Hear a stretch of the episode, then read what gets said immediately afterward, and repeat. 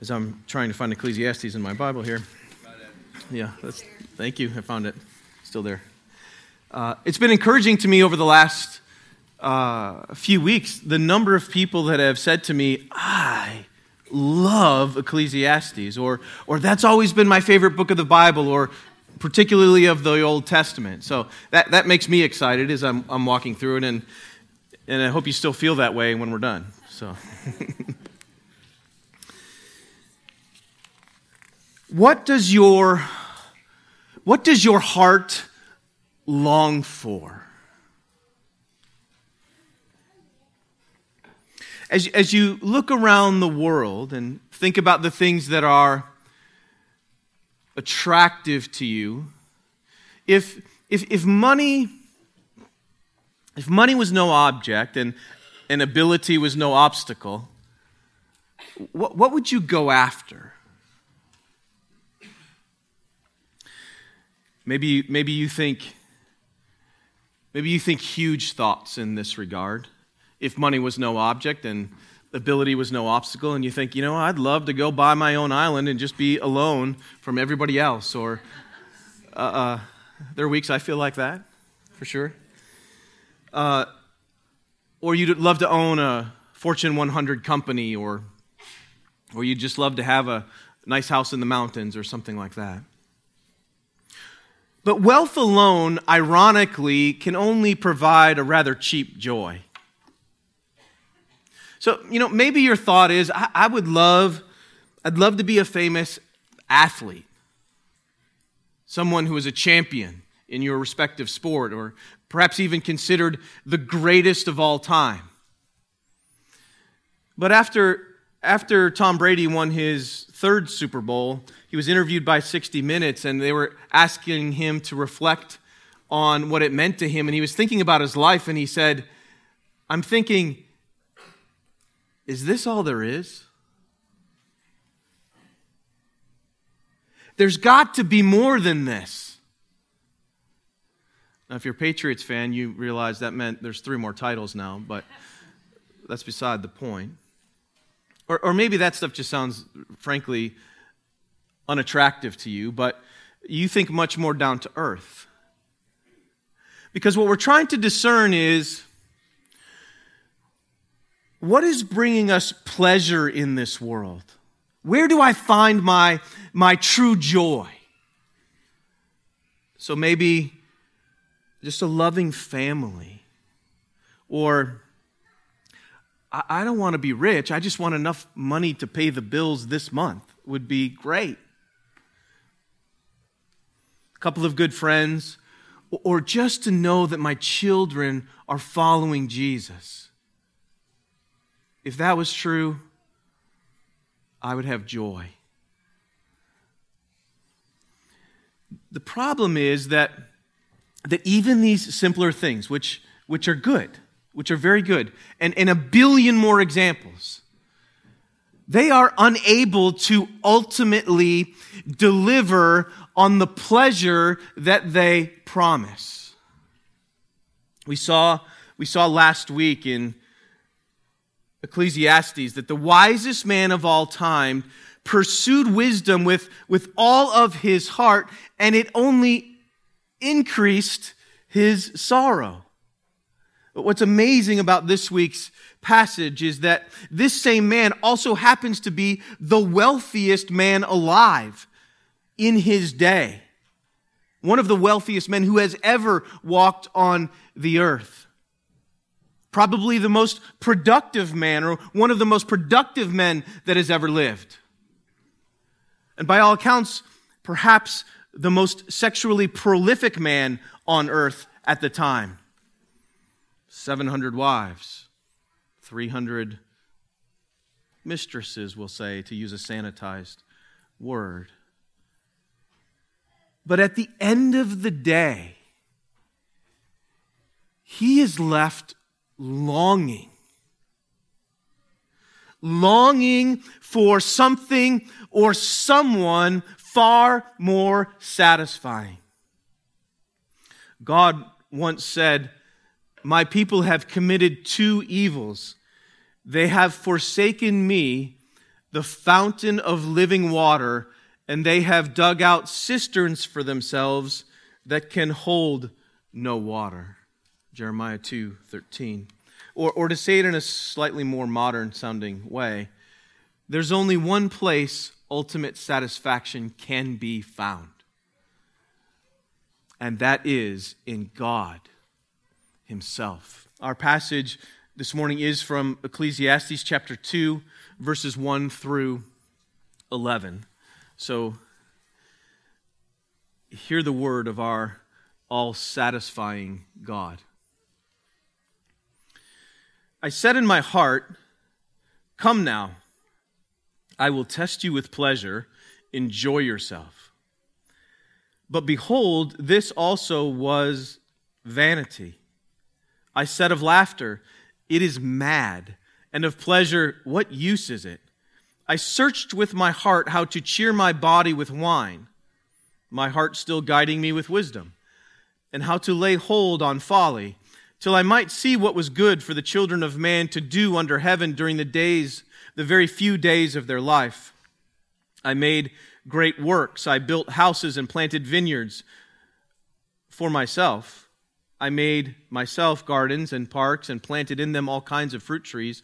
I made myself pools from which to water the forest of growing trees. I bought male and female slaves and had slaves who were born in my house. I had also great possessions of herds and flocks, more than any who had been before me in Jerusalem. I also gathered for myself silver and gold and the treasure of kings and provinces. I got singers, both men and women, and many concubines, the delight of the children of man. So I became great and surpassed all who were before me in Jerusalem. Also, my wisdom remained with me.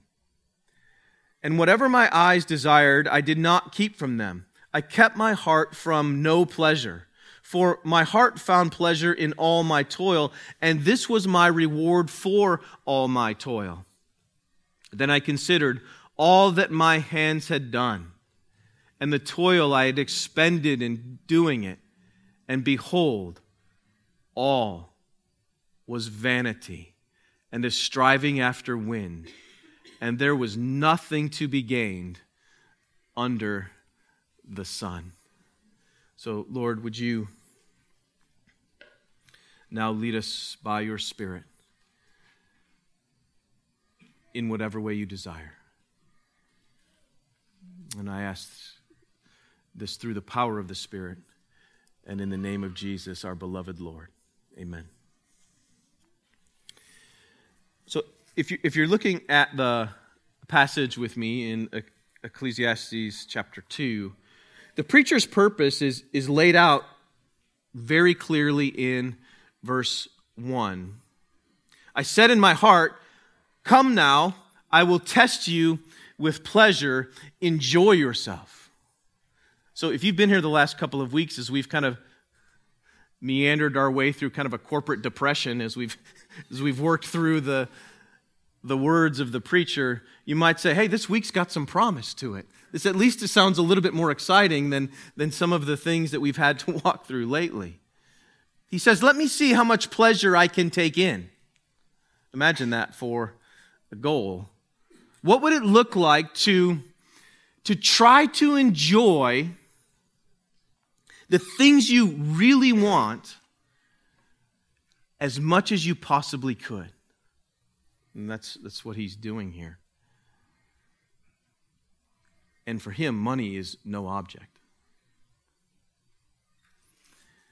It sounds way better, at least, than with much wisdom as much vexation, does it not?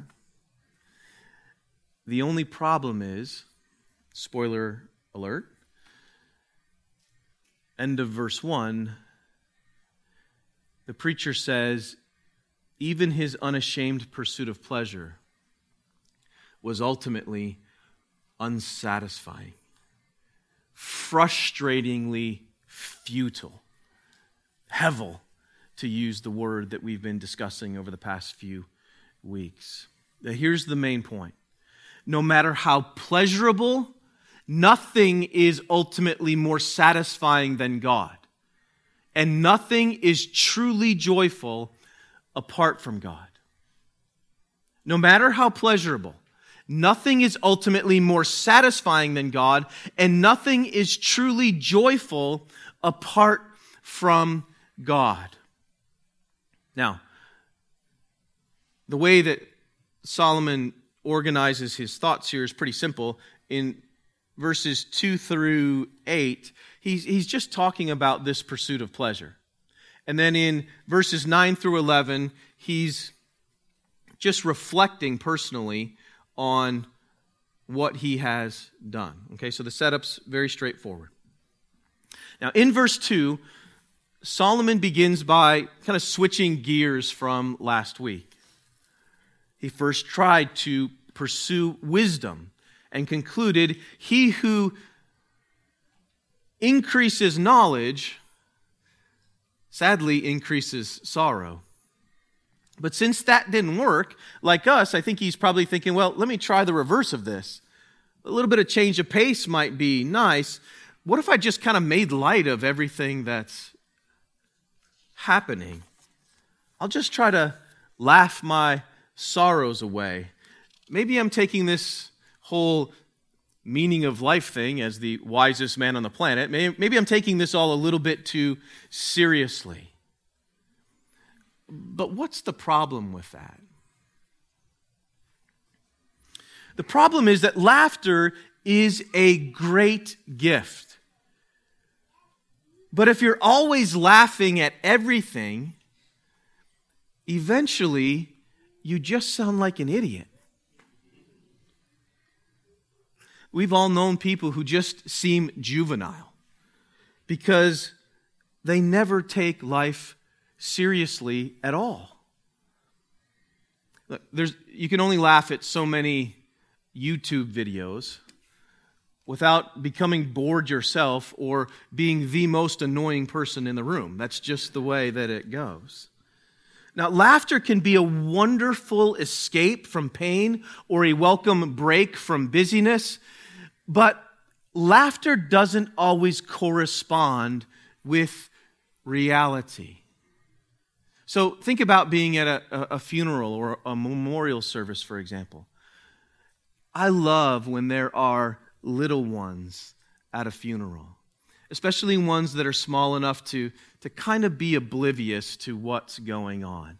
They're still just kind of going around doing their little kid thing.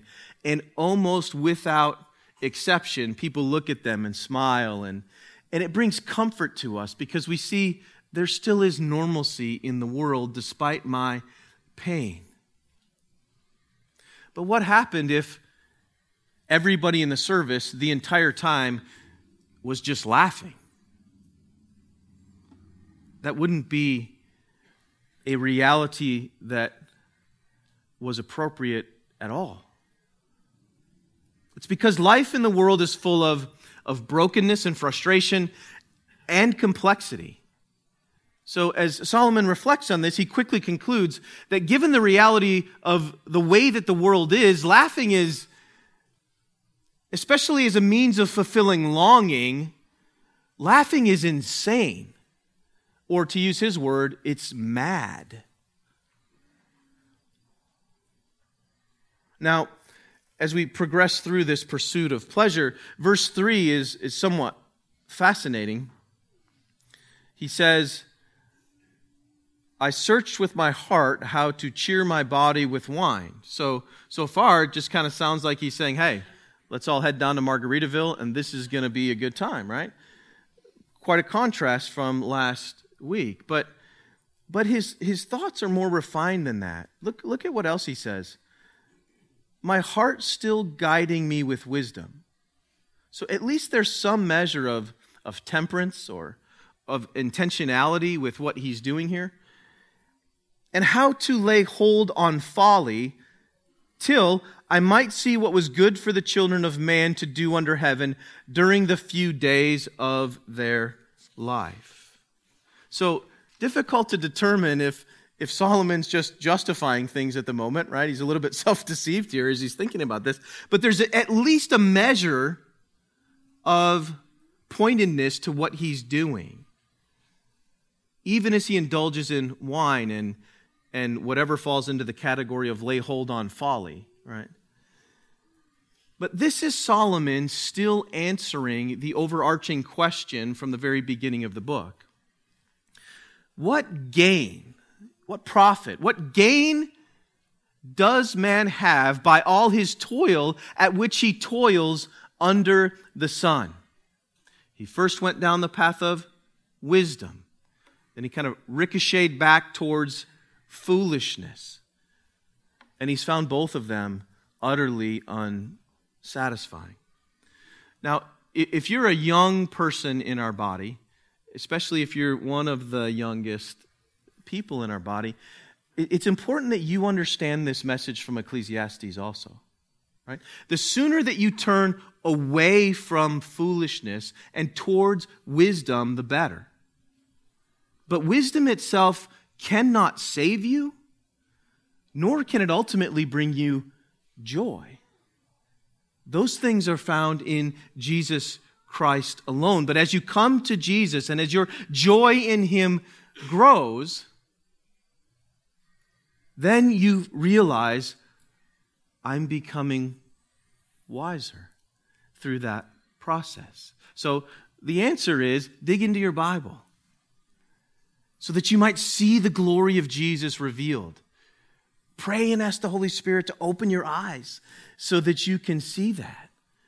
The Apostle Paul once said in Colossians 2 3 that in Christ are hidden all the treasures of wisdom and knowledge. Just think about that for two seconds. How incredible is that reality?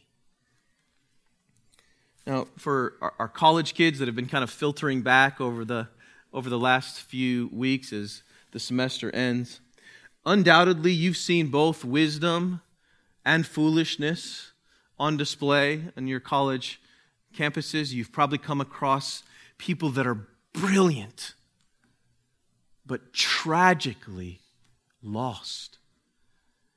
And if you've been on campus for 10 seconds, you've probably seen the epitome of foolishness displayed at some point by someone as they walk around.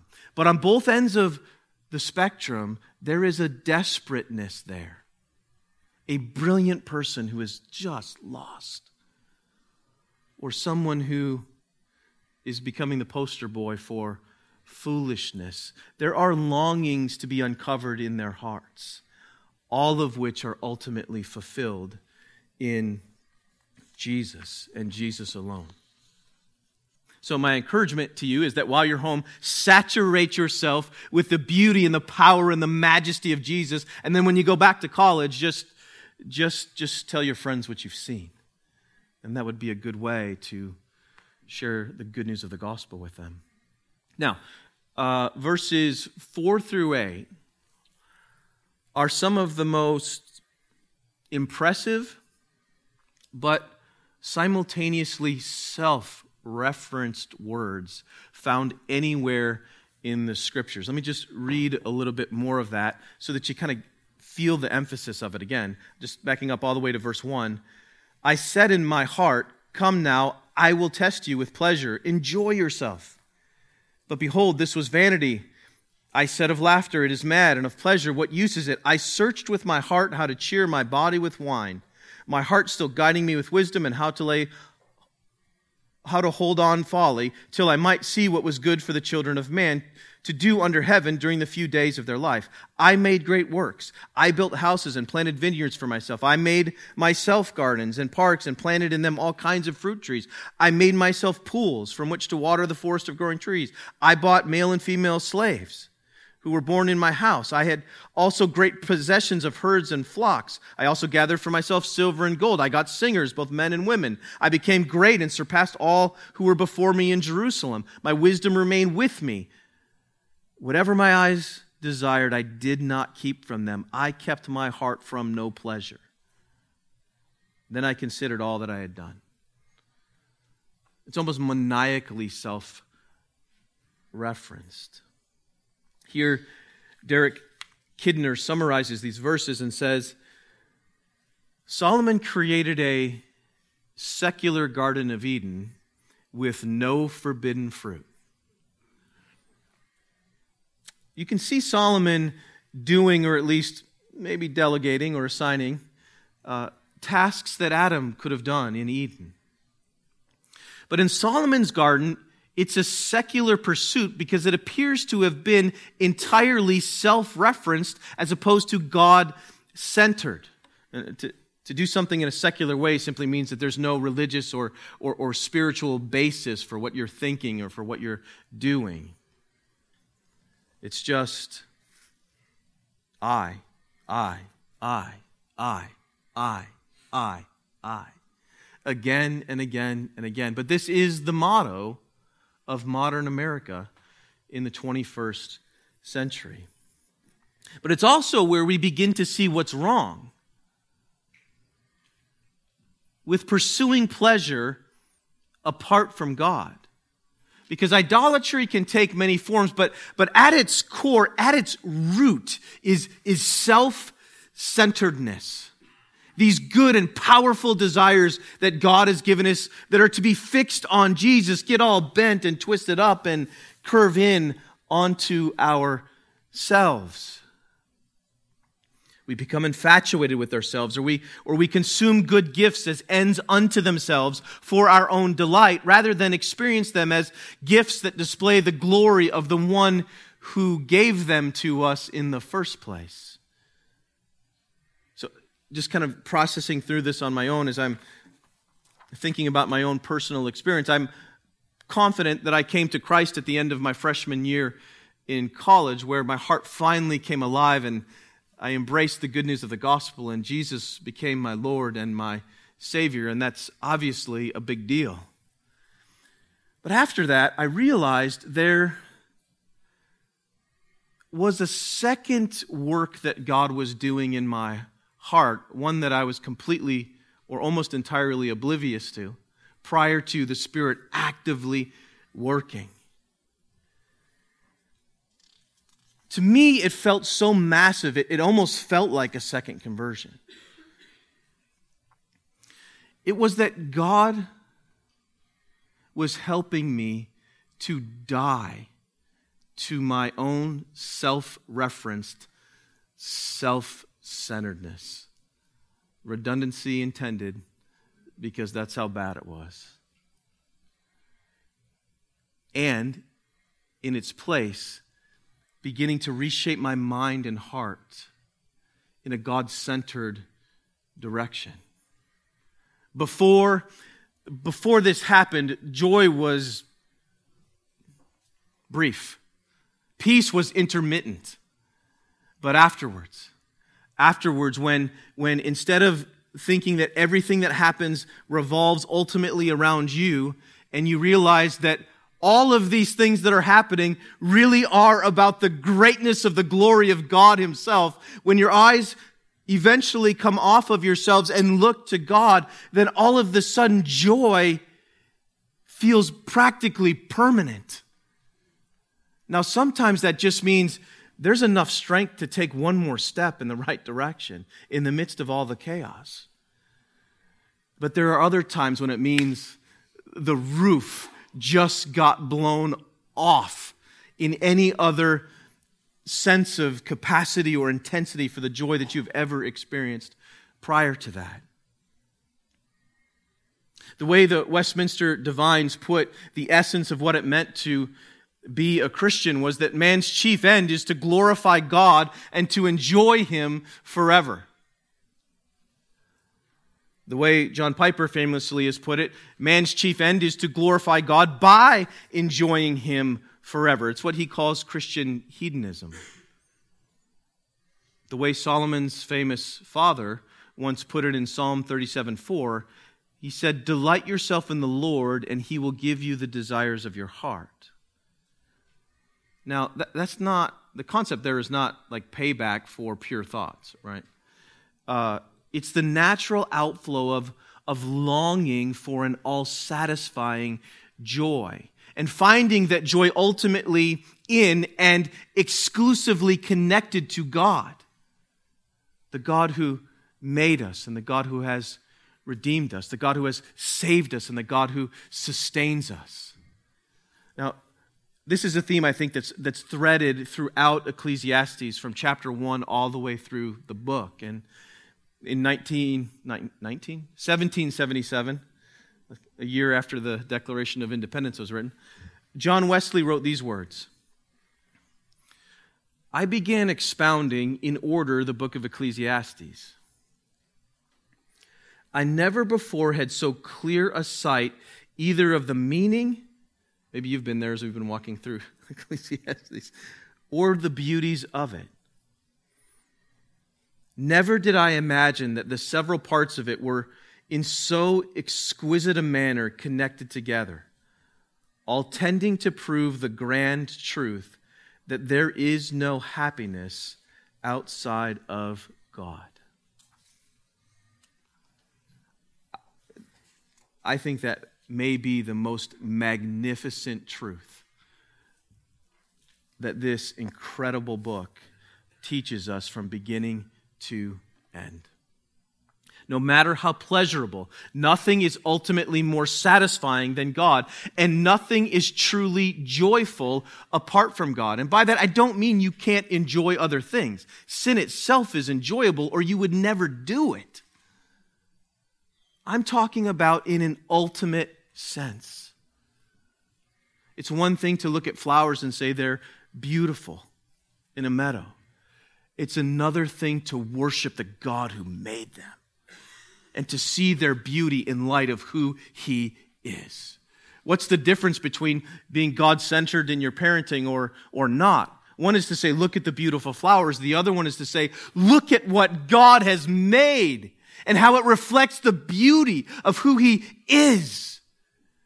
Same observation, different thoughts being communicated to others. Now, what becomes so jarring about verses 7 and 8 is what's not mentioned there. He bought male and female slaves, great possessions, herds and flocks. He gathered silver and gold. He got singers, both men and women. There isn't a hint in any of this that I kind of felt bad for using everyone else to serve my purposes. That is not what he is saying here. He's saying, I did it all. And I still felt unsatisfied. Between wives and concubines, we're talking about a thousand women. Between his laborers and, and workers, there were so many of them, he didn't bother to count them. His herds and his flocks, greater than anyone else in Jerusalem ever. He hired full time professional singers, both men and women. It does not mean he hired someone for the weekend to sing him a song. It means anytime he wants a song, he goes like this, and people come in and start singing any moment of any day of the year. Now, just to get a sense historically of, of, of, of what we're talking about with his wealth, because it's, it's just difficult to visualize. This is how it's described in, in 1 Kings 10. Now, the weight of gold that came to Solomon in one year was 666 talents of gold. So, I just calculated that real quickly last night which I think is about so 75 pounds for a talent, 50,000 ish pounds, ounces, 800,000 times 1,230 or so price per gold per ounce right now. That's a little over a billion dollars. Besides that, which came from explorers and from the business of the merchants and from all the kings of the west and from the governors of the land. King Solomon made 200 large shields of beaten gold. 600 shekels of gold went in, into each shield. His army fights with gold plated shields. And he made 300 shields of beaten gold. Three, three minas of gold went into each shield, and the king put them in the house of the forest of Lebanon. The king also made a great ivory throne and overlaid it with the finest gold. The throne had six steps, and at the back of the throne was a calf's head, and on each side of the seat were armrests and two lions standing beside the armrests, while twelve lions stood there, one on each end of a step on the six steps. The like of it was never made in any kingdom. If they find that thing, greatest archaeological find ever, besides every find of the Word of God. All King Solomon's drinking vessels were of gold, and all the vessels of the house of the forest of Lebanon were of pure gold. None were of silver, because silver was not considered as anything in the days of Solomon. For the king had a fleet of ships of Tarshish at sea with the fleet of Hiram. Once every three years, the fleet of ships of Tarshish used to come bringing gold, silver, ivory, apes, peacocks. Thus King Solomon excelled all the kings of the earth in riches and in wisdom, and the whole earth sought the presence of Solomon to hear his wisdom, which God had put into his mind. Every one of them brought his present articles of silver and gold, garments, myrrh, spices, horses, and mules, so much year by year. And Solomon gathered together chariots and horsemen. He had 1,400 chariots and 12,000 horsemen, whom he stationed in the chariot cities and with the king in Jerusalem. And the king made silver as common in Jerusalem as stone. And he made cedar as plentiful as the sycamore. it's hard to process. Here's what's amazing despite this wealth, there are things that we enjoy today, and I don't mean rich people, I mean us, like normal people, that would have left Solomon going, Are you kidding me? You push the button on a wall, your temperature goes up. What degree do you want it to be? Two degrees up? Four degrees down? The humidity, the humidity is perfect all the time. You mean to tell me what? You can have food delivered to your house. Within minutes. Asian? No problem. Italian? Sure. Mexican? Five minutes away. Solomon had to wait for the next ship to come for that to land on his doorstep. Endless products, all designed to help us feel however we want to feel at any moment on of any day, what would he have thought of airplanes or cell phones? How much of an advantage would GPS be in fighting another army? Right? Or, or, or weapons. He's a king. He likes some chariots. Can you imagine if he saw a rifle? He would have been in awe of things that we think are fairly every day. Here's the thing no amount of stuff satisfies us. So we need to think what in this world is specifically alluring to me? What is drawing my heart to it? Or what is my heart drawn to? Is it so strong that, you, that you're willing to sin in order to have it?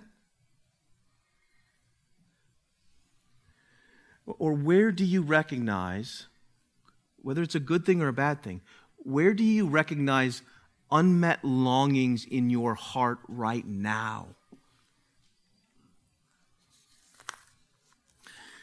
What is stunning about our passage is the person and the power of the experiences that inform Solomon's reflections on his pursuit of pleasure. But if, despite our mo- modern conveniences, we are left longing, and since Solomon here is clearly left longing, he concludes with these words Whatever my eyes desired, I did not keep from them. I kept my heart from no pleasure, for my heart for my my heart found pleasure in all my toil, and this was my reward for all my toil. He's right about that, by the way. So, if you're not entrusting your heart to the Lord Jesus Christ, you better find joy in what you're doing now. You better love it because this is as good as it's going to get for you. Then I considered all that my hands had done and the toil I had expended in doing it, and behold, think of what he's just said and what he's just described. All of it was vanity, a striving after wind, and there was nothing to be gained under the sun. This is the, the difficult delight of God subjecting the creation to futility and often to frustration for us. Whether we realize it or not, the way the world is leaves us longing for Jesus. The nature of progressive revelation in the Bible is that God reveals more and more of his glory until Jesus walks onto the scene and reveals the glory of God perfectly. What Solomon would have been most in awe of was Jesus himself. Long ago, and at many times and in many ways, God spoke to our fathers by the prophets, but in these last days, he has spoken by his Son, whom he appointed heir of all things, through whom he also created the world. He is the radiance of the glory of God and the exact imprint of his nature. Therefore, because Jesus possesses the fullness of the glory of God in his person, he is able to fill us completely to satisfy every longing of our heart. He is the one who fills all in all. The miracle of the gospel is that, at least in some measure, this starts now. Paul said in Colossians 2, for in him, that is Christ, the whole fullness of deity dwells bodily. That's exactly what I've been arguing. And then he goes on to say, and you have been filled in him. That is the miracle of the gospel. But how does he do it? How does that work? How does Jesus actually deal with our unfulfilled longings and the unholy ways that we have selfishly pursued those longings apart from God? How does he solve both of those problems? Because they're both a big deal. It's through his, you know the answer his death, and his resurrection. On Calvary, Jesus bore our selfishness and replaced it with his selflessness so that we could have our longings truly fulfilled in him. He not only covers our sins, he is the one and the only one that can fulfill the deepest longing in your heart because those longings are crying out for one who is infinitely glorious. There's only one who qualifies Jesus. The overarching question that informs our section is what does man gain? What profit is there? What does man gain by all the toil at which he toils under the sun? Jesus himself once asked a a similar question. He said, What does it profit a man to gain the whole world and forfeit his soul? Solomon's answer and Jesus' answer, they gain nothing. It's hevel. Nothing. Nothing can be gained by trying to satisfy our souls by filling our lives with the things of this world apart from God.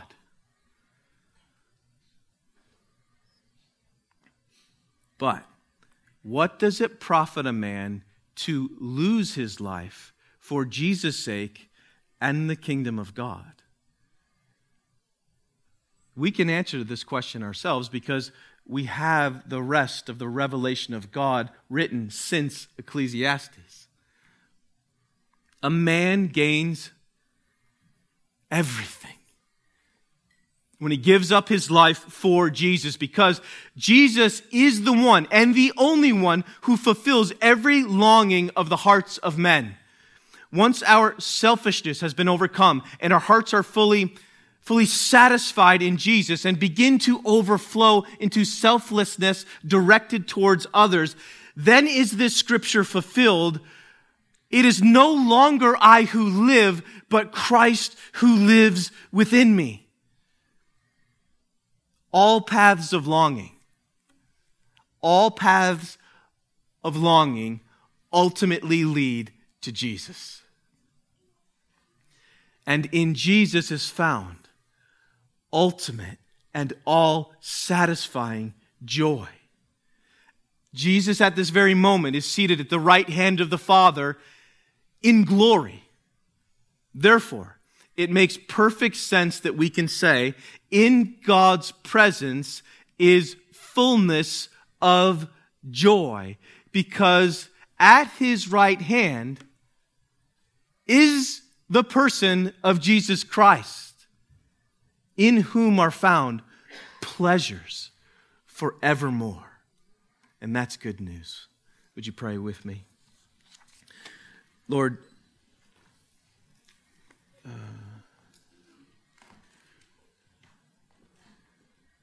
Ecclesiastes is really hard.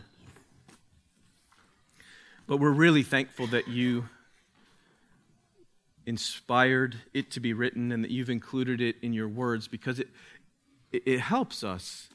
It helps us to acknowledge and to kind of sift through the sometimes confused and twisted up and, and just the deep things that are going on inside of us.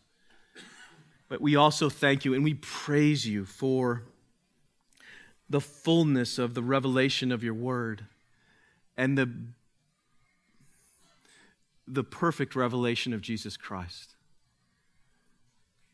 Because we recognize that in him our sin is covered and our longings are ultimately fulfilled. So, would you then, in light of that truth, would you cause our hearts now to, to, to spill out, to overflow into joyful praise as we worship Him? That is, as we worship Jesus, our living hope. We ask these things in His blessed name. Amen.